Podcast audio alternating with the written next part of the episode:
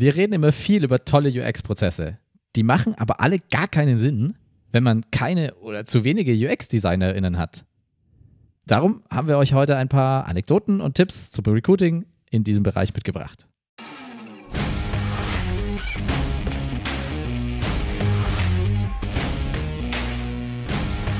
Hallo und herzlich willkommen zu Software für Menschen, dem Podcast für angewandtes UX-Design und moderne Managementmethoden in der Softwareentwicklung. Und wir sind wieder da mit Episode äh, 13. 13. 13. Ja. ja, wir sind schon zweistellig. Nicht schlecht. Ähm, und langsam kann ich auch nicht mehr mitzählen. Wir sind seit drei Episoden zweistellig. Ah, stimmt, Aber okay, mach ruhig weiter. Ja. Ja, trotzdem, Zahl. Super. Ähm, ja, wir sind wieder da. Heute Thema Recruiting und ähm, wir haben noch einen kleinen, äh, wer die letzte Episode gehört hat, wir haben da ähm, gesprochen über wie UX-Design-Projekte auch schief gehen können oder wie sie, wie sie, wenn sie nicht gut sind. Und wer genau zugehört hat, gemerkt, am Ende war ein kleiner Cliffhanger. Wir haben erzählt, wie es alles nicht gut war in einem Projekt. Also eine, wir haben euch eine Geschichte erzählt äh, von einer wahren Begebenheit. ähm, und die Auflösung dazu, wie es dann noch weiterging, als sie zu diesem Projekt dazugekommen sind, gibt es in einer der nächsten Episoden. Ähm, da könnt ihr euch drauf freuen. Thema UX-Recruiting. Äh, Ach nein, ich habe hier noch was. Hier steht noch Skoda Rant. Sebastian, warum steht da Skoda Rant? Hast du wieder Spaß mit deinem Auto gehabt? Oder ähm, wieder kein Software-Update bekommen? Das sowieso nicht. Das kriegt ja irgendwie äh, kaum einer der Autohersteller hin, da irgendwie mal Updates in die Software einzuspielen. Aber das Problem ist, jedes Mal, wenn ich in mein Auto steige und losfahre, dauert das erstmal eine Minute, bis der Computer von dem Auto auch hochgefahren ist. Ja, was erwartest Ja, du auch? Du sollst ja dein dann- Auto und dann- anmachen und dann erstmal. Genau, und dann fahre ich los und dann äh, geht das äh, Display an und sagt, äh, willkommen, äh, registrierter Hauptbenutzer Sebastian U. Was? Registrierter Hauptbenutzer? Ja, registrierter Hauptbenutzer. Und das ist so toll, weil ich wollte immer schon mal angesprochen werden mit registrierter Hauptbenutzer. Ja, Ist, also das, ist das eine schlechte englische Übersetzung oder war da einfach, das hat der Qualitätsmanagement da geschlafen? Ich weiß es nicht, das sind einfach Begriffe, die können da weg. Also ich meine, Wording ist wirklich essentiell für eine User Experience, ja, aber ich meine, wer wird, welcher Mensch würde mich denn ansprechen mit ähm, willkom Willkommen bei uns im, im, im äh, Telefonzentrum bei Skoda, ja, ähm, Sie sind unser registrierter Hauptbenutzer. Also, Sebastian, für mich, für mich bist du jetzt in dieser Episode einfach der registrierte Podcast-Partner. Okay. Ähm, ja, also kann man nicht abstellen, ist einfach so. Nee, Okay. ist einfach so. Und das, das Schlimme ist auch noch, das, das, das, das ist ein modales Fenster quasi, das den ganzen Bereich überdeckt von diesem Display. Das heißt, ich kann das Display erst benutzen, wenn ich das wegdrücke. Super. Ja, ich sehe auch meine Karte, die ich vorher eingegeben habe, weil ich will ja nicht während dem Fahren die Karte eingeben.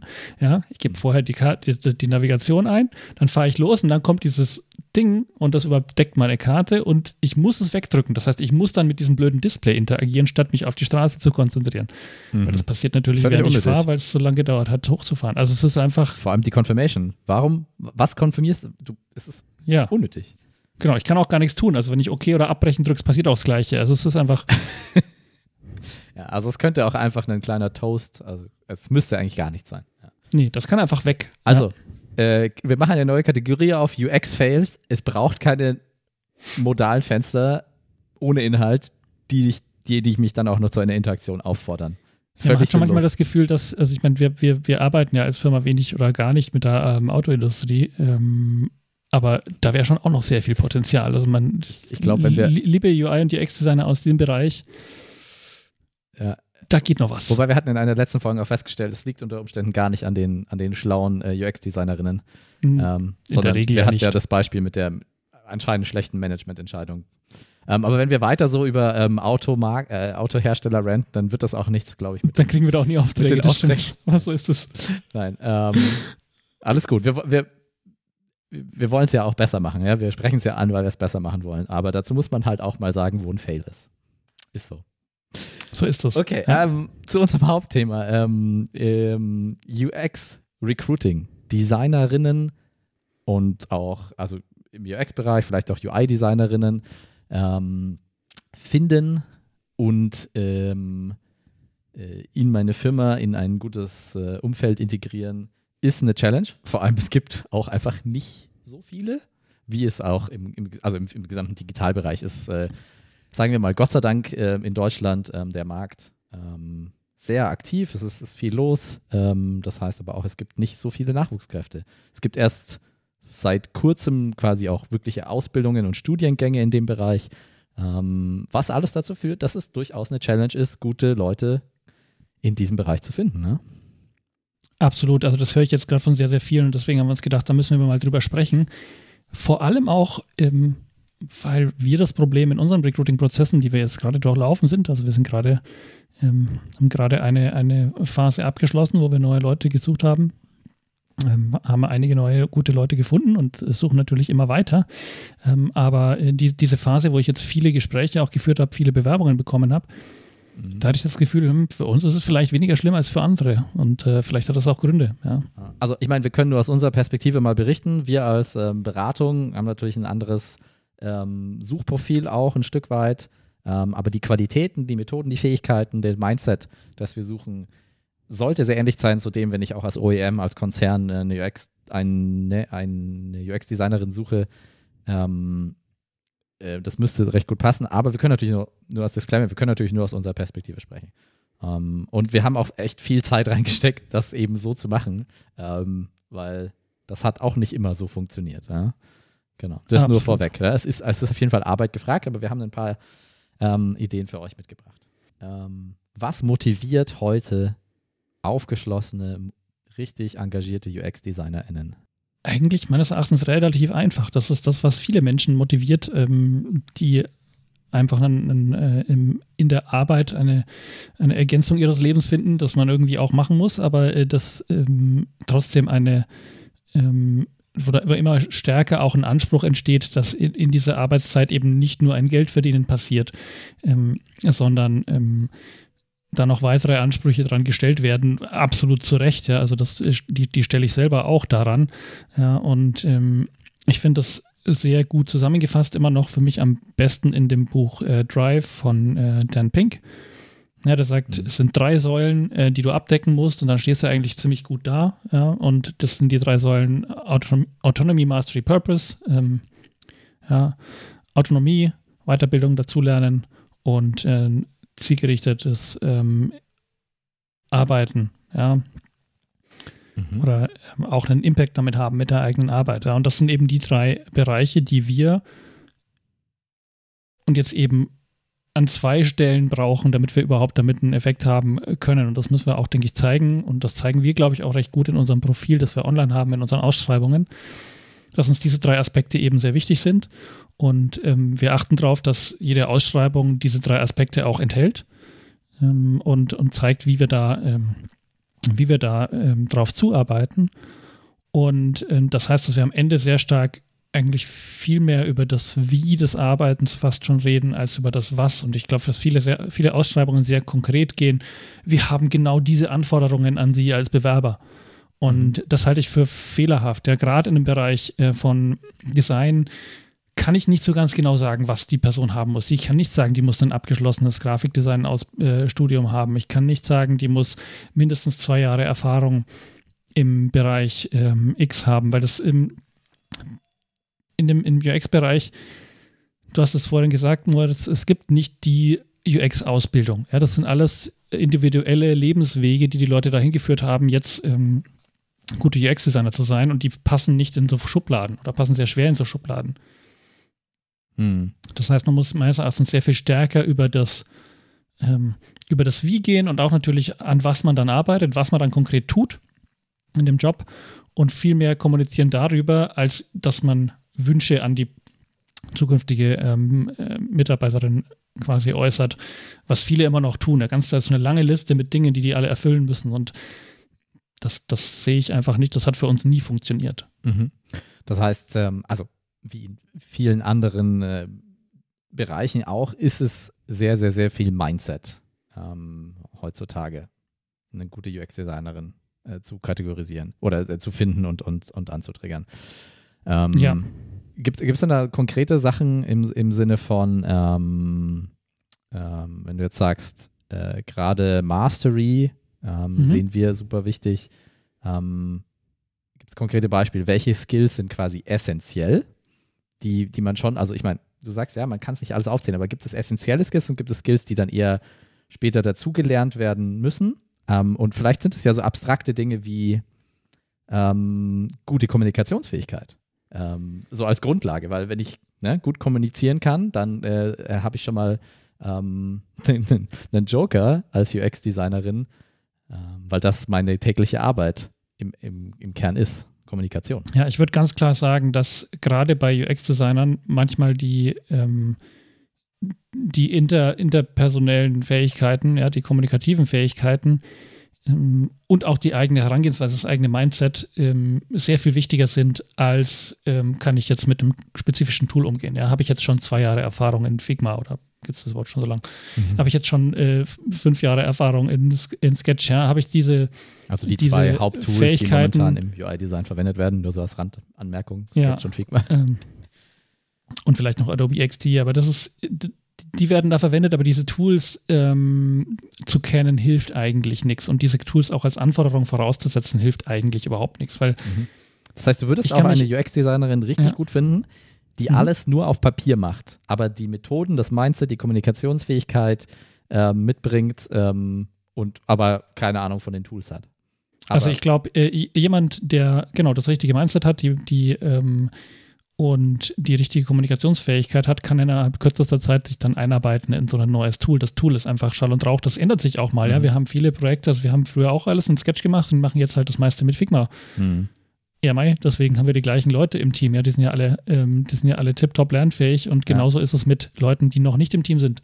Mhm. Ja, es gibt Dinge, die man sehr schnell lernen kann und das sind einfach ähm, Fähigkeiten von bestimmten Tools, mhm. mit bestimmten Tools umzugehen. Das ist super einfach zu lernen. Mhm. Aber ähm, mein Mindset anzupassen, wenn das Mindset nicht passt oder wenn die äh, Kommunikationsfähigkeiten nicht, äh, nicht so toll sind, dann ist es echt schwierig, das aufzubauen. Klar kann man das auch lernen, aber es ist einfach sehr viel langwieriger, als sich ein neues Tool einzuarbeiten.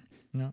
Und deswegen sind das die Dinge, die wir dann auch in den Erstgesprächen abprüfen. Ja, passt unser Mindset zusammen und ähm, passt das, äh, der Kommunikationsstil zusammen? Was sind die Kommunikationsfähigkeiten da? Mhm. Wir, und, und, das ist dann für uns der nächste Schritt, wenn wir die Ausschreibung quasi hinter uns haben, kommt das Erstgespräch, ja. Und ähm, da ist es eben meines Erachtens viel wichtiger, das Mindset abzuprüfen, als dann zu versuchen, auch Fragen zu stellen, die so spezifische fachliche Fähigkeiten abprüfen. Das kann ich bei einem UX-Designer nicht rausfinden mit Fragen. Ich habe es wirklich, wirklich lang versucht. Mhm. Ja, und ich bin immer, ich habe dann immer in der Überprüfung dessen beim Probearbeiten, ja, ich, merke ich ja dann, ob, ähm, ob ich richtig gelegen bin mit meiner Einschätzung oder nicht. Ähm, da lag ich immer daneben oder lag ich ganz, ganz oft daneben. Mhm. Ähm, also diese fachlichen Fähigkeiten kann ich im Gespräch nicht prüfen beim UX-Designer, meines Erachtens. Mhm. Also das, das wäre definitiv einer der anderen Punkte ohne eine, ein Probearbeiten ähm, ist es nicht zu sehen, ob, ob die Umsetzung, ob die Fähigkeiten da sind, ähm, solche komplexen Probleme runterzubrechen, äh, strukturiert aufzunehmen, aufzubauen und dann irgendwie den Lösungsweg zu gehen und auch die Methoden richtig anzuwenden, die dazugehören. Ja, ich glaube, das ist ein essentieller Bestandteil von äh, jedem Recruiting-Prozess. Und ähm, ich finde es auch wichtig, dass das wirklich eine, eine, eine, eine Relevanz hat für den Alltag.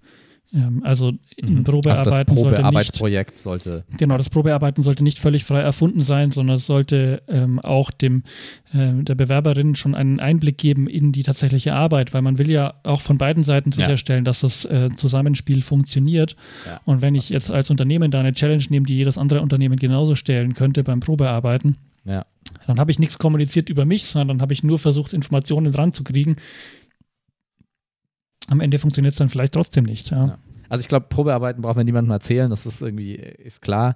Aber genau dieses Gegenstück, auch dass de, die Bewerberin sich mhm. genau äh, darauf einstellen kann und genau erfahren kann, was auf sie zukommt, wie es sein wird, dass es realistisch ist, das ist ein Riesenasset, weil wer will am Ende jemanden haben, der dann nicht bleibt oder nicht richtig seine Fähigkeiten entfaltet, weil es nicht passt, ja, weil die Motivation nicht da ist. Und wir haben heutzutage, also ich meine, sicher, ähm, wir sind ein jüngeres Team, aber ich schätze mal, die meisten UX-Designerinnen sind auch äh, eher die jüngere Generation. Ja? Und ja. ähm, diese Generation ist halt sehr viel Impact getrieben. Ja? Die, die wollen gerade mit der Rolle als UX-Designerin ähm, äh, das Produkt mitgestalten, Teil wirklich der, der, der, der, der Lösung sein. Ja. Und, und das, ähm, das, das finde ich einen spannenden Punkt, Moritz. Da würde ich ganz kurz äh, einhaken, weil ich nämlich glaube, dass ähm, viele Unternehmen ähm, sich auch deswegen vielleicht schwerer tun, UX-Designer und Designerinnen einzustellen und dann auch vielleicht zu halten, ähm, weil weil die einfach nicht sehen, wie der, wie der Wert ihrer Arbeit an das Produkt am Ende übergeht. Ja, wenn, ich, wenn ich als UX-Designer die ganze Zeit überstimmt werde von einem Produktmanager oder von äh, Leuten weiter oben in der, in der Unternehmensnahrungskette, dann gehe ich irgendwann. Ich glaube, UX-Designer haben sehr stark einen, ähm, ein Bedürfnis, dass ihre Arbeit auch einen Effekt hat. Ja, das hat natürlich jeder Mensch mehr jeder oder weniger. Ja, ähm, absolut, aber ich würde ich würd sagen, ähm, bei UX-Designern ist das noch äh, vielleicht noch ein bisschen stärker ausgeprägt. Ja, ja vor allem die, ähm, die äh, schaffen ja auch die Beweise ran, ja, die führen die Interviews, die schaffen die, die Fakten ran, ähm, warum ja. man dies oder das am besten so machen sollte.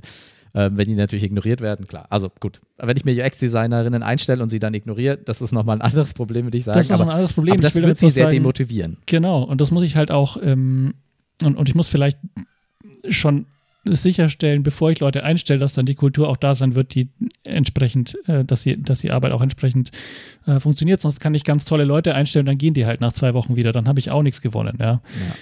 ja. Okay. Ähm, ja, gibt es noch, also äh, nochmal äh, zusammenfassend vielleicht, was so die, die, die wichtigen, wichtigen Punkte sind. Ähm, mhm. äh, ja, De dein Metier am besten. Ja, also ähm, ich würde erstmal sagen, wichtig ist eben offen sein, ja, nicht eine, nicht eine Schublade ähm, aufmachen und versuchen, da Bewerberinnen äh, reinzupressen. Ähm, vielleicht auch die Position noch mal ein bisschen anpassen oder schauen, da Flexibilität offen halten gegenüber der Person, die sich bewirbt. UX-Designer sind einfach sehr individuell und ähm, da muss man einfach schauen, wie man das, wie, wie, das gut funktionieren kann und da auch offen sein, zuhören. Ähm, und nicht mit einem festgefertigten ähm, Raster quasi rangehen. Mhm. Ja. Vor allem, weil man Dann, ja auch will, mh. dass die, sorry, ich unterbreche dich schon wieder, dass die ähm, UX-Designerin ähm, ja auch sehr offen und unvoreingenommen Gespräche und Interviews führen kann. Das ist ja auch ein essentieller ja. Skill, ja. Also, wenn man das selber an den Tag legt, kann man vielleicht auch mehr rausfinden, ob das auf der Gegenseite auch da ist. Genau, dann äh, zweiter Punkt, äh, um das äh, zusammenzufassen. Ähm, das Mindset abprüfen. Ja, passt das Mindset zusammen und äh, passen die Kommunikationsfähigkeiten zu, äh, und, und, passt die Kommunikationsart auch zusammen äh, zum Unternehmen. Ähm, und das halte ich eben für sehr, sehr viel wichtiger als die ähm, fachlichen Fähigkeiten, ähm, weil UX-Designer eben keine UI-Designer sind und nicht die ganze Zeit nur ähm, Screens designen, wo vielleicht die Grafik-Design-Fähigkeiten wichtiger wären, sondern sehr, sehr viel kommunizieren. Ähm, und deswegen ist da das, ähm, das Essentielle. Mhm. Genau. Dritter Punkt, ähm, Autonomy, Mastery, Purpose. Diese drei Bereiche abdecken in der Ausschreibung, aber natürlich idealerweise dann auch in allen weiteren äh, Schritten, in den Angeboten, die man den Leuten macht ähm, und so weiter. Und ähm, vierter Punkt, auf keinen Fall das Probearbeiten auslassen. Ich bin so oft so überrascht worden, auch positiv überrascht worden, ähm, und ähm, also ich würde sagen, ein paar Mal fast vom Hocker gefallen, was, was Leute während dem Probearbeiten da äh, geschaffen und geschafft haben. Mhm. Also das ist einfach ähm, zum Teil sehr beeindruckend und da lernt man wirklich eine Person kennen und, ähm, und kann dann entscheiden, ob, ob sich eine Zusammenarbeit lohnt oder nicht. Das wären die, die essentiellen Punkte aus meiner Sicht. Ah, cool. Ich meine, der eine oder andere fragt sich vielleicht, warum, also ich meine, wir, wir helfen tatsächlich unseren Kunden auch genau ähm, diese Profile auch zu schärfen und zu sagen, wie finde ich eigentlich UX-Design? Weil, weil bei uns geht es ja auch vor allem darum, dass wir, wenn wir irgendjemanden beraten dürfen, dass wir das so nachhaltig machen, dass wir zum einen das, was wir schaffen, dass das weiterlebt. Das hatten wir, glaube ich, in einer der vorigen Folgen Richtung Designsystem und UX-Strategie, mhm. Coaching, UX-Strategie entwickeln, ähm, schon mal besprochen. Ähm, und auch, dass dann die Fähigkeit besteht, eigene UX-Teams aufzubauen.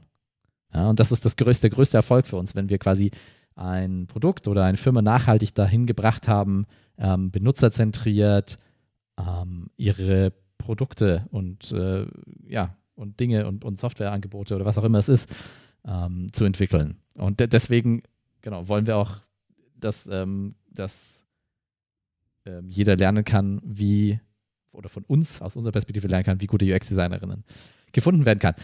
Dazu möchte ich natürlich auch sagen, auch wir suchen gute, ähm, vor allem Senior UX-Designerinnen, aber auch UI-Designerinnen. Ähm, dazu immer wieder gibt es Jobangebote auf unserer Website, da könnt ihr nachschauen. Die äh, unter interfacewerk.de. Nicht schwer Genau, und dann gleich direkt mit mir sprechen. Und dann könnt ihr gleich mit genau Sebastian sprechen. Und ähm, äh, wenn ihr aufgepasst habt, dann weiß er auch schon, weiß, wisst ihr auch schon, worauf er achtet. Cool. Äh, ähm, lieber registrierter Hauptmit-Podcaster, ich würde sagen, wir haben das Thema abschließend und gut beleuchtet. Wenn ihr da draußen noch Fragen oder Anregungen habt, auch zu Sebastian Skoda und wie er ihm vielleicht äh, Herr wird, dann ähm, sagt uns Bescheid, schreibt uns in die Kommentare. Wir freuen uns natürlich auch über ein Like oder einen ähm, Kommentar oder fünf Sterne oder wie auch immer das alles überall heißt. Ich würde sagen, ich habe genug geredet. Ähm, Sebastian, vielen Dank dir und wir sind raus. Ciao. Ciao.